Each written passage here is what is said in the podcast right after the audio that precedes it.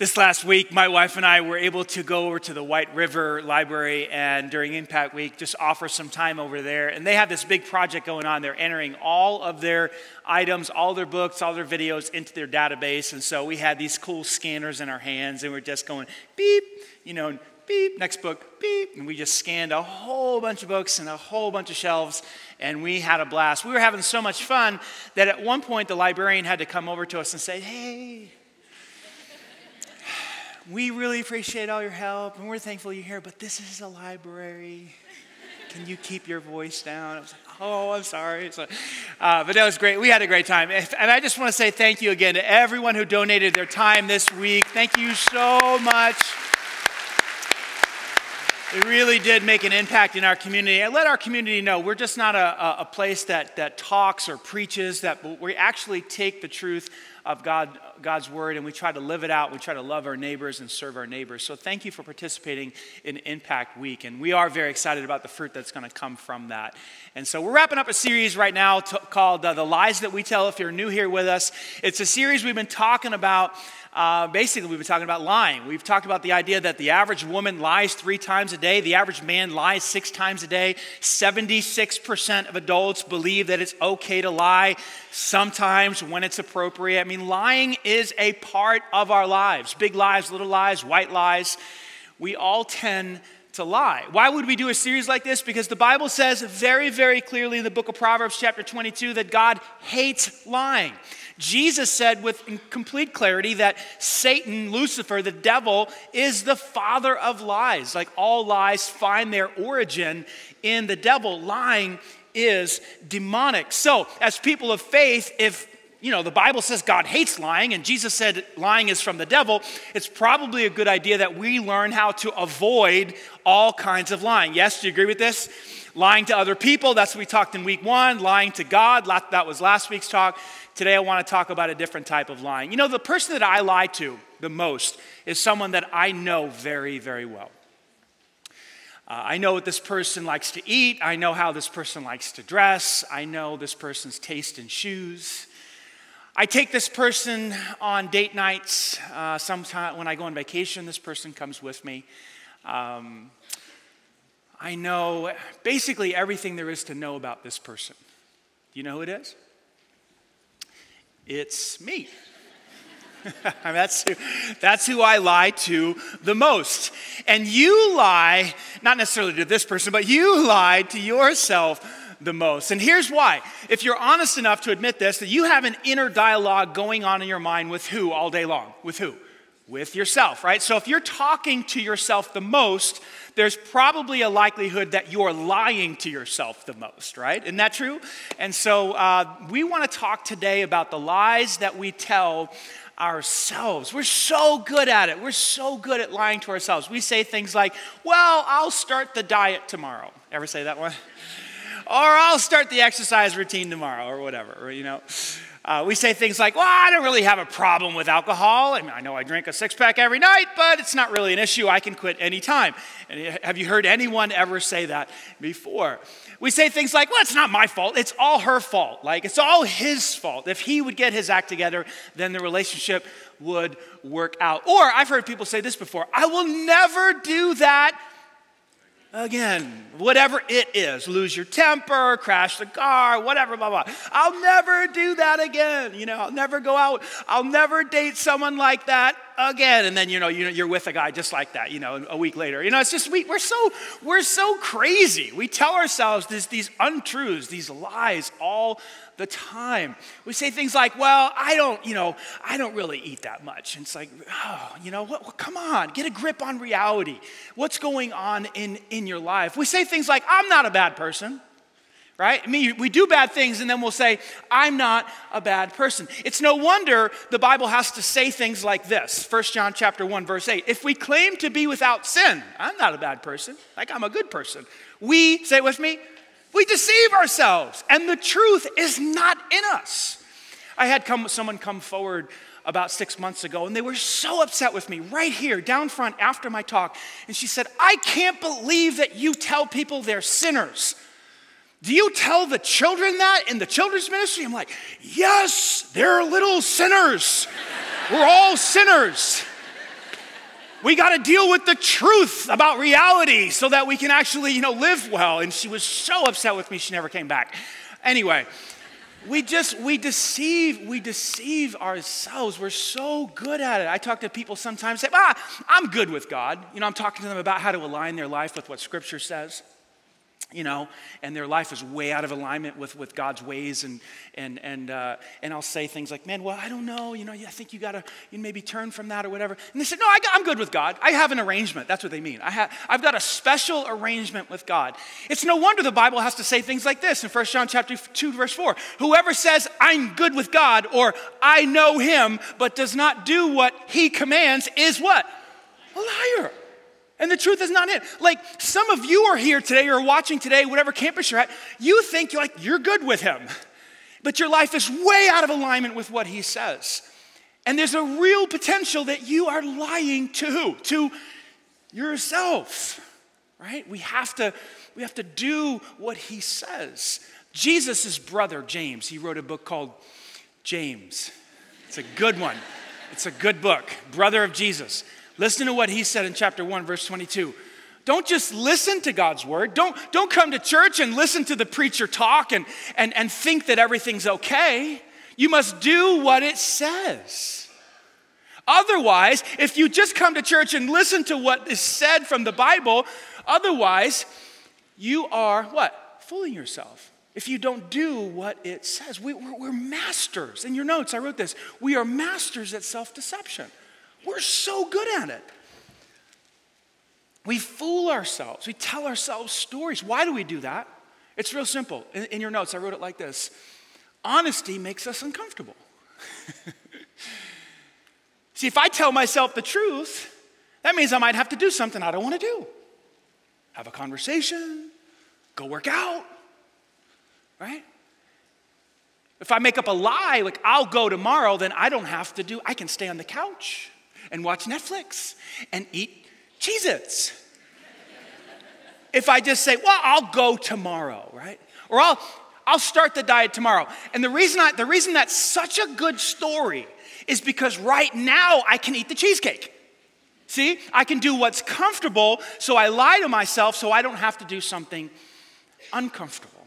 I don't have to go see the. See, if I don't have a problem with alcohol, then I don't have to go to the AA meetings. You with me? Like, I don't have a problem. What are you talking about? I don't drink. I can stop whenever I want. Like, I'm a social drinker. You ever heard that one? Have you ever used that one? Right? And if you don't have a problem, then you don't have to fix anything. You don't have to change anything. So we tell ourselves these stories so that we can stay right in our comfort zone. We don't have to do what the Bible says. I'm good with God, right? We don't have to go see, we don't have to have the hard conversation with that relative or friend or, because, you know, t- here's the one I like to tell myself time will take care of it. Things will work out. You ever tell yourself that? I've, I've gotten in trouble with that one. Two people close to me before, and they're having friction, and I'm kind of involved. And I would tell myself, oh, it'll work itself out. It never does. Time does not heal wounds. Listen up. Conversations, humility, forgiveness, reconciliation, that's what heals wounds, not time. I like to tell myself, that, oh, it'll take care, it'll work itself out. They're professionals, they're adults. Hogwash, right? Am I right?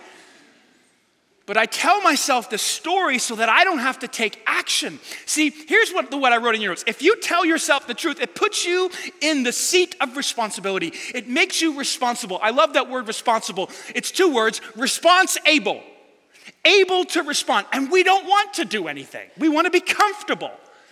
And so we don't tell ourselves the truth. We tell ourselves a story so we can sit back and play the victim and say, I don't have to move. I don't have to go. I don't have to talk. I don't have to act. I don't have to call. I don't have to see. I don't have to read.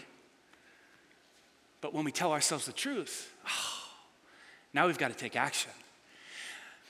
The first half of our marriage, Jackie and I have been married now for 20 years, and it's amazing that we've been married that long. I, I think it just has flown by. Uh, the first half of our marriage, uh, about every six months or so, we would have this cyclical argument. And sometimes it would be triggered by finances or something with the kids or church or something like that. I don't even remember what the issues were, but it would always come back to this root issue of I would feel disrespected and she would feel unloved. Anybody ever been there in their marriage? It's pretty typical. Men really want to feel honored and respected, and women really want to feel loved and cared for.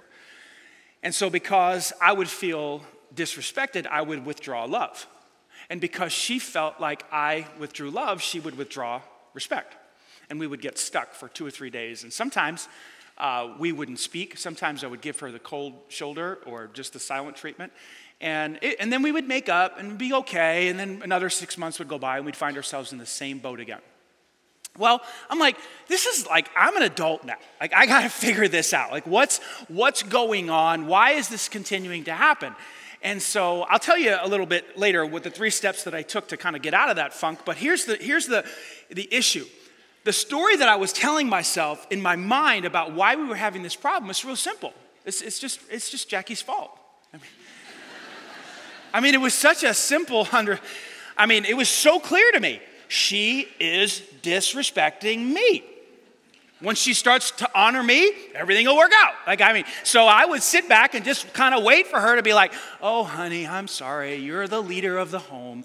You're the, I honor you. You're the pastor of the church, and you deserve my honor and respect. And, and I wait, would wait and wait and wait, and it wouldn't happen.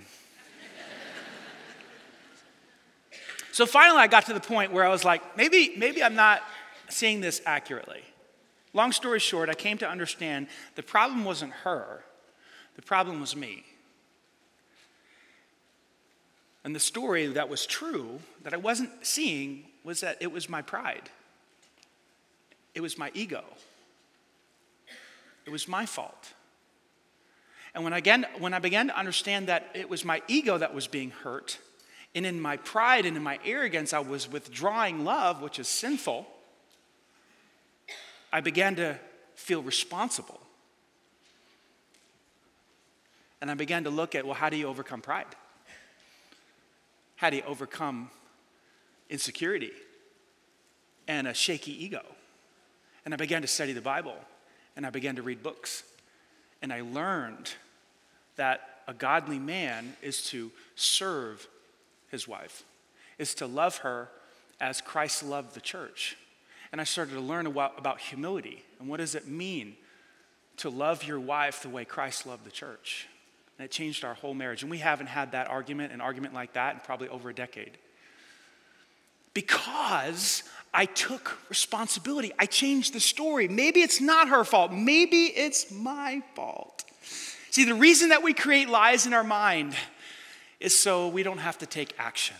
It's so that we can stay right where we are. Is this making sense, yes or no? You know, another form of self deception is called denial. Denial is self deception on steroids, okay? It is a deep level of self deception. David Whyte, who's an author and, and poet, said this Denial serves its purpose. It keeps us safe from the things we aren't ready to take on. Again, it's the purpose of self deception is to keep us right where we are. We don't want to, we don't want to deal with reality. We, we don't want to move forward. We don't want to really deal with what's going on in our lives. There's a story that came out of Britain, true story. You can Google this later, it's pretty fascinating.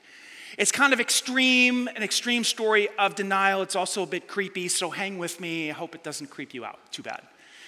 The story came out of Britain. Two middle aged women, their, their older mother died of an embolism. They do the funeral. The ladies are like, hey, we want to do, get a second opinion. We want to do an autopsy on our mom. Uh, so just take, please take her and put her in the cold, the cold storage, her body. As the story goes, um, the women come back to visit the, the funeral home and they ask for the body to be taken out of cold storage and put on a presentation table. And uh, they are there uh, every Saturday to take care of their mom's body, and they would put makeup on her, fix up her face, and fix up her body, and, and make adjustments uh, to her body. They would delay the autopsy, delay the autopsy, delay the autopsy every Saturday. Every Saturday, they'd come back and see their mom. They would take her out of cold storage, put her on the table. It's a bit creepy. 10 years later, are you creeped out yet? 10 years later, after visiting their mom every single Saturday, touching up her makeup, her body was now basically bones with a little bit of stretched skin on her face and her, her upper body. Everything else was a skeleton. They'd take her out of the cold storage, put her there. spend a couple hours with her, and put her back in. Their vicar, which is what a pastor was called or a priest uh, is called in, in Europe, said this that is the most severe case of denial that he has ever seen. The two women who were professionals, one was a banker, one was a caterer, were in denial that their mother had died. They just wanted to continue to spend Saturdays with her. Denial serves its purpose. It keeps us from having to deal with things we don't want to deal with. So we create these lies in our minds so that we can stay right where we are. See, the reality about you and me is that wherever you are today, it's the result of the story that you're telling yourself. Wherever you are today, financially, emotionally, spiritually, whatever state your life is in, career wise, family wise, relationship wise, your relationship with God, wherever, wherever, whatever your status is today, it's the result of the story the, that you're telling yourself. That story could be true, that story could be false. Let me give you an example. If I tell myself, and this is like one of the number one lies that people tell themselves, I'm not good enough. And that, that lie is powerful. It takes on different versions. I'm not pretty enough. I'm not educated enough. I'm not smart enough. I'm not experienced enough. It, it takes on different forms, but it is a, it's essentially the same lie. I'm not good enough. If you believe that story, and it is a story, it is a powerful story. If you believe that story, think about the limitations that that brings to your life. The job that you will never apply for because, wow, I can't get that. I don't have enough experience. The person that you don't ask out because, well, they would say no. I mean, I'm not even in the same league as them. Think about the college, if you're a student, the college that you don't apply for because I won't get into that. I'm not smart enough. My essay, whatever, my scores. Think about the limitations of that one little lie. I'm not good enough. Think about the emotional side effects of a lie like that. I mean, what kind of emotions are attached to a lie that says, I'm not good enough, smart enough, educated enough, thin enough, pretty enough, handsome enough, tall enough, whatever? Think about the emotions connected to that thought. Are they joy and peace and confidence and happiness? No. They're things like discouragement and feelings of unworthiness. Nobody will love me. Nobody will accept me. depression. That's a toxic life. Where does that, where do those emotions come from? They come from the lie that I'm not good enough. Think about the implications that those emotions and the limitations that come from that. Think about the implications on the lives of others, your children, your grandchildren. They never get to experience you at your full potential because you lived small, because you believed that you weren't good enough. One little false story. See, in your notes, I wrote it like this self deception cuts you off from the possibility of progress. When we lie to ourselves, we cut ourselves short. The lies that we tell each other, ourselves, the lies that we tell ourselves become our limiting beliefs. We cannot move forward. We cannot deal with life. These two women were telling themselves, Mom is not dead. They could not move forward with this new reality that, that life, there's life without mom, so they would just go back and visit her every single Saturday. And now, before you judge her, these ladies, because I did, when I first read the story, I was like, creep, oh, who does that? Like, they're, these ladies must be mentally ill. I was like, whoa, whoa, whoa, hold back the judgment, Pastor D. show little grace, show little mercy. And so God began to work in my heart. And He said this yeah, they did that with their mom, but you do that in so many different ways as well. You're just as guilty as them. Because you just want to stay in your comfort zone, keep things the way they are, so you'll create a lie so that you don't have to move. You don't have to act. You don't have to move forward. You don't have to take responsibility of your life. And I'm like, oh, I do the same thing. Now, how do we overcome this? Let me give you the three steps that have helped me to overcome this self deception that plagues all of us. The first one is this in your notes. Number one, you've got to question your story. You've got to question your story. Listen, what we're telling ourselves is filled, the stories that are going through our mind, they're filled there's a high potential. They're filled with lies. We're talking to ourselves all the time. and we have this tendency to create these lies because we're so addicted to comfort. And we want to avoid responsibility. So if you know that about yourself, if you're self aware enough to know that you do that, and I am, and I hope you are too, then whatever story's going on in your mind about God, about church, about your family, about money, about marriage, about parenting, whatever story, your career, you have to question it and say, is that story true? Proverbs chapter 28, verse 26 says this Those who trust in their own insight are what? Say with me, they're foolish. Those who trust in, this, in their own story, this is what's going on. This is the situation. This is what the boss meant. This is what my wife meant. This is what's going on with my kids. And you don't ask anybody else. You just, you just look at it from your perspective, your insight. If you trust only in your story, you're foolish. Why? Because most likely you're lying to yourself. But on the other hand, anyone who walks in wisdom is safe. Now, that wisdom is implied, it didn't come from you, it came from somewhere outside of you. Years ago, when, we were, when Jackie and I were having this, this cyclical argument every four to six months, I finally got fed up. I was like, man, I don't think I'm seeing this right. So I called a friend. And I said, hey, can we go to Starbucks and chat? So we went to Starbucks. I'll never forget it. I sat down with him at Starbucks. We had some coffee. I said, man, let me tell you about my marriage right now. Every four to six months, we go through this thing and we don't talk to each other for a couple days. And it's so, it gets so frustrating. I just feel like I keep stepping in the same pothole, like Groundhog Day. Anybody remember Groundhog Day? It's like, what is the deal? he said, Well, tell me what's happened. Well, Jackie, you know, she did this and she did that, and then she said this, and then she said that, and then she did this, and then she did that, and it's Jackie, Jackie, Jackie. And she's just, and I, and I fully expected him to say, Man, she's rough. Like, I don't know how you deal with that. And you know what? He didn't say that. He looked me straight in the face and he said, You know, I think the problem is you. I think your ego is wounded. I think you have a lot of pride in your life. And I'm sitting there going, What? What? Didn't you hear anything I just told you? You know how you want a friend to listen and agree with what you're saying? And he didn't. He said, well, let, me, let me show you what it looks like to be a Christ like husband, to love your wife. And he showed me Ephesians 5.25, and he opened up the Bible and showed me what it looks like to, to, to really love with unconditional love and to be a servant leader in your home. And I just listened, and, and he gave me wisdom. I was trusting my own insight. And I went back in and I started to apply what he said. And man, Jackie and I haven't had that argument in, in over a decade because I took the path of humility and servanthood. Not to say we have a perfect marriage, we still, but we don't have those, those two, three day spouts. You have got to question the story. I heard somebody, her, uh, her name was um, Terri Trespicio. She gave a TED talk not too long ago. She's one of these people that uh, uh, companies hire to get their, their marketing uh, message right. And um, she said something powerful about how to change your life. And, I, and, I, and it's something I'd never heard before. You know, usually when it comes to changing my life, I, I, am always future oriented. Like I'm one of those people that makes a vision board in January 1st. Anybody else?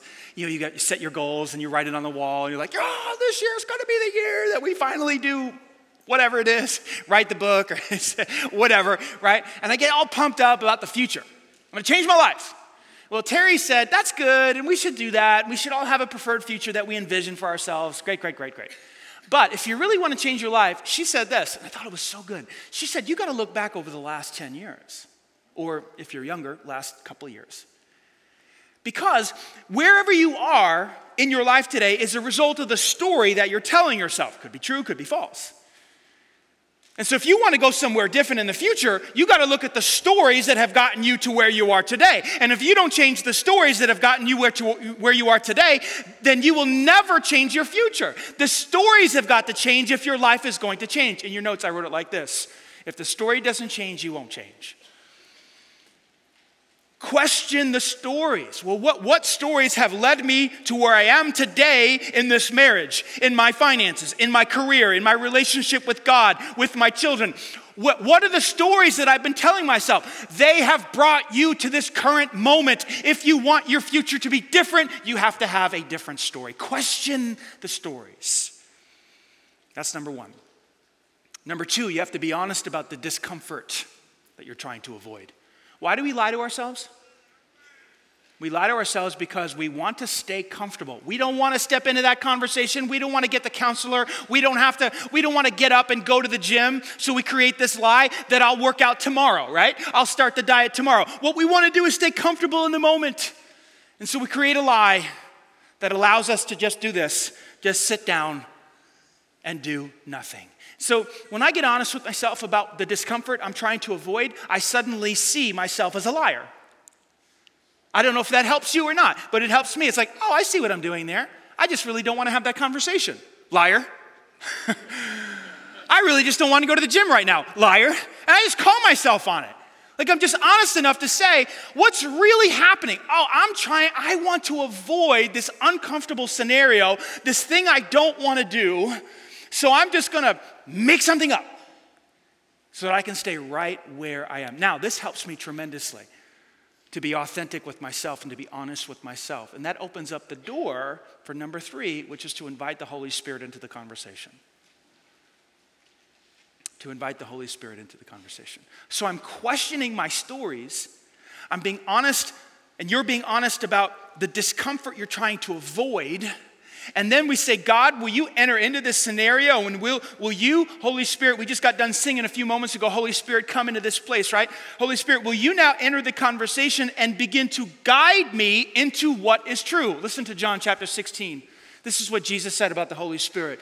When the Spirit of truth comes, he will guide you into all truth. Like this is one of his main functions is to lead you into truth. Why? Because the devil is out there lying to us. We lie to ourselves. This whole world is filled with lies. So he comes in to minister to you and to me, to live inside of us, to dwell inside of us, to guide us into all truth. Listen to what Jesus says. He will not speak on his own, but he will tell you what he has heard. From who? Who is the Holy Spirit heard from? God the Father. Your heavenly Father, if you're a believer today. He is speaking to the Holy Spirit and if we invite the Holy Spirit into our lives, into the conversation, the Holy Spirit will tell us exactly what is true about our situation, exactly what's going on in our lives, exactly what's true about ourselves. He will say things like this Do you know? Do you know that you are fearfully and wonderfully made?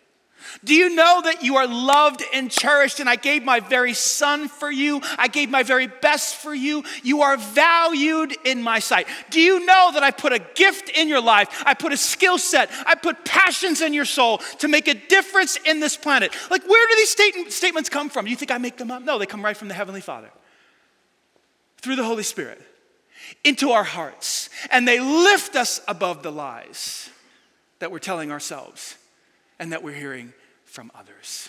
I love when the Holy Spirit says this to me when I'm starting to think, like, man, I don't think I can do this, and I don't know if I can handle this.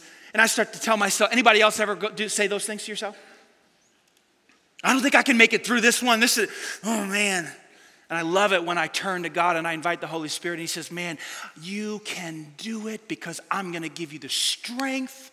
I am with you. I will walk with you. And as soon as I hear those words from the Holy Spirit, I'm encouraged. My spirit is lifted. I surge forward with confidence. Why? Because I've just invited Him in. I've noticed, well, this, this, this doesn't sound like His voice in my head right now. Like, this is either the devil or it's myself lying to myself. And so I'm going to call a timeout. I'm going to question this thought. I'm going to oh, I'm going to open this up to the Holy Spirit to come in and speak to me and every time. Now sometimes he'll do it through the word of God, which is why I read it every day. I read it again this morning. I'll read it again tomorrow morning, not because I'm a spiritual person or more spiritual than the next person or even because I'm a pastor. I did it before I was a pastor. And here's why because the Holy Spirit wrote this book. And if I want him to speak to me, if you want him to speak to you truth, if you want him to guide you into truth, then every single day we just get into this book. I was in this book this morning, 2 Corinthians chapter 5 verse 15. Paul said this, Jesus died for all so that those who live should no longer live for themselves but for him who died for them and rose again. 1 Corinthians 5:15 is one of my favorite verses. I read it this morning. And it just reminded me here's what the Spirit of God said You are to live for me. Your whole life needs to be focused on my glory, to bring honor to me, to bring people into the kingdom. I was like, Yes. Thank you for the reminder. Because sometimes I slip into selfish mode and this is all about me. How come no one's taking care of Danny? Anybody else? Every single day, he'll use the word of God. He'll use other believers, which is why we do small group around here. He'll use other people to come in and, and correct the story that's going on in your mind. If you're willing to invite them into the conversation, the Spirit will speak through them to say, hey, here's what I see to be true about your life. We invite the Holy Spirit into our lives. It's a posture, it's a soul posture. Did you know that your soul has a posture? It really does. It can be, I got this, I'm on my own, I can call my own shots, I'm, I'm independent. Or it can be, God, I'm, I'm like with you and I'm, dep- I'm, I'm gonna walk with you, I'm gonna surrender to you, I'm gonna follow you, you speak to me and I'll, I'll obey. That's a posture. And so every day, about every day, what I'll try to do after my time of reading is over, I'll just try, try to say a simple prayer. It's what David prayed in Psalm 139, verse 24 and 25. Let me read it to you. It's a prayer. Search me. God, like right here I am. I'm at my spot, and it's important to have a spot in your house where you meet with God. You go to your spot, and when you're done reading, here I am. Search me, search my soul, my heart. There's parts to your heart. There's your mind. There's your will. There's your emotion. There's your appetites. There's all of those things inside of you. Search me, God. Search my whole soul. Test me. Test my anxious thoughts, these, these stories that are going on. Tell me if they're accurate, if I'm thinking straight about this situation. And point out, make it obvious to me where I've gone wrong. If there's anything that offends you, if there's anything that's out of alignment or not true, and lead me along the path of everlasting life. It's just a posture. I say, God, I'm, I'm like, I'm, I'm your follower. I'm your student. I'm your disciple. You are my leader. And you've promised to lead me into all truth. So I'm just going to open up my soul and just say, search and point out and lead. And, and whatever you show me, I'll follow and I'll believe and I'll go with it. And that is Christianity. Christianity is not about coming to church. I think you should come to church. Christianity is not about reading your Bible and, and doing a bunch of things and, and going to small group or what, or obeying the Ten Commandments. It's not. Christianity is about the Holy Spirit living inside of you, speaking to you, guiding to you, and then you do what He says, all for the glory of God. And the kingdom is advanced through your life. That's Christianity. It is a relationship. And when you do that, and when I do that, we rise above the lies that we tell ourselves. And if we all did that, if I did that, I'm trying to do that, fight the lies in my head. If all of us did that, what would happen? Here's what would happen it, we would make progress. Remember, self deception becomes our limitation. Self deception blocks us from making progress. If I would have kept telling myself that it's Jackie's fault, it's Jackie's fault, it's Jackie's fault, if that lie would have kept playing over in my head, where would my marriage be today? I'll tell you, we'd be divorced. And then I wouldn't be your pastor. That's exactly where that would have headed. I felt it, she felt it, finger pointing, all that, all that nonsense. See how important it is to tell yourself the truth? When you're honest with yourself, when you tell yourself the truth, your life can move forward. You can deal with life and move on and make progress. And here's what I'm saying you become the person that God has created you to be. You begin to flourish, you reach your potential, and, and you become a blessing to everyone around you. And that's God's plan for your life. But you have to tell yourself the truth. Tough question today I want you to deal with this week in your small group and in your quiet time with God. What lies have you been telling yourself? Will you take this question and wrestle with it? Have you been telling yourself, I'm good with God, but your whole life's out of alignment? I'm not a bad person, but, but you know, there's things you do wrong all the time and you know it, but you're justifying it. Where, where have you been lying to yourself? What discomfort have you been trying to avoid? Please, the reason I'm saying this, this is tough stuff. The reason I'm saying it is because I love you and I want to see you flourish and become the individual person that God created you to be. And in order for that to happen, you need the truth. Here's the way Jesus said it the truth will set you free. First, it's painful though, right? First, it puts us in the place of responsibility. First, we have to take action, and then we begin to flourish. What lies have you been telling yourself? You know, as we wrap up today, one of the biggest lies that I've heard people say and tell themselves in regards to God, and this, I want to just break this lie as we wrap up today, and, and, and I hope you can share this with your friends who believe this lie as well. There's a lot of people today that believe that God would never love a person like me. That I'm too far gone. You don't understand what I've done. You don't understand where I've been. All the, like, God would never have me. And you know who these people are because when you invite them to church, here's what they say. And you've heard this before. Oh, man, if I went to church, the place would burn. How did you know to fill that in? Because this is a very popular thought process. You don't want me to come to that church because it'll light up on, in flames. And, and here's what they mean by that God would never have me. My life is way out of line. He would never love someone like me. And that is a lie from the pit of hell. Please hear me today. It's because you are a sinner, it's because we are broken people that God sent Christ to this world. Jesus came for sinners like us. Paul said it this way in Romans chapter 5 But God showed his great love, his unconditional love for us by sending Christ to die for us. Not after we got ourselves together and cleaned up our act and started to obey the Ten Commandments. Some people say that. Well, when I get my life together, then I'll come to church. As if church were for good people. And we all know that's not true, right? Yes? Somebody say amen. Church isn't for good people, church is for broken people. It doesn't say Christ came for people who got their stuff together. It says that Jesus Christ came to die for us while we were in the pig pen, while we were still sinning, lying, adultery, sexual immorality, pride, envy, jealousy. While we were doing all of those things, Jesus died on the cross. See, the, see, here's the real equation. We come to church broken so that He can heal us, so He can put the pieces back together. It's called grace. It's called mercy. It's called restoration. It's called reconciliation. It's called a lot of things redemption. It's, it's God healing your soul and making you the person you were created to be. And I hope that makes sense today because that is the truth about God revealed from the scriptures. I say, man, I've never heard it put that way before. Well, I'm glad you're here. I'm glad you heard it. Whatever campus you're at, location, maybe you're watching online.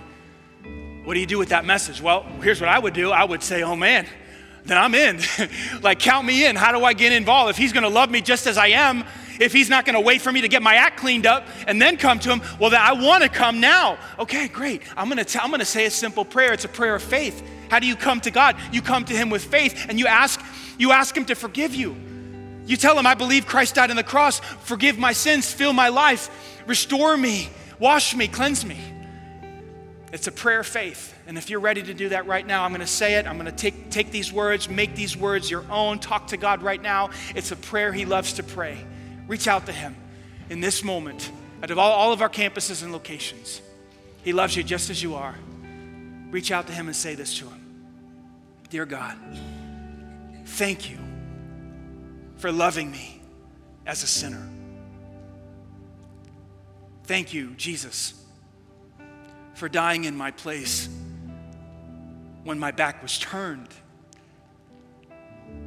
when I was living in selfishness, idolatry, adultery, immorality. You still love me. So I put my trust in you today. I ask you to wash away all my sin, cleanse me, and make me your child. Fill me right now with your spirit. Spirit of truth, and guide my life away from the lies into what's true about me, about life, so that I can flourish and become the person you created me to be. I put my faith in you today as my Savior. I pray this in Christ's name. And everybody said, Amen. Amen. Can we give God glory, guys? Amen. All of our locations. If you trusted Christ, any location online, we would love to put a New Believer's Bible in your hands as a gift from us to you free of charge. They're at the tables in the back of the auditorium. Please grab those on your way out. Hey, I thought there'd be no better way to close this series than to worship together. We've got a special song for you. It's a song about when the lies are speaking to you, it's a song about how we're asking God that the truth of God would speak louder than those lies. And so we're going to invite all of our locations at all of our, all of our campuses, all of our sites to stand up and close this series out with a worship song. And then our campus pastors uh, will dismiss us. God bless you guys.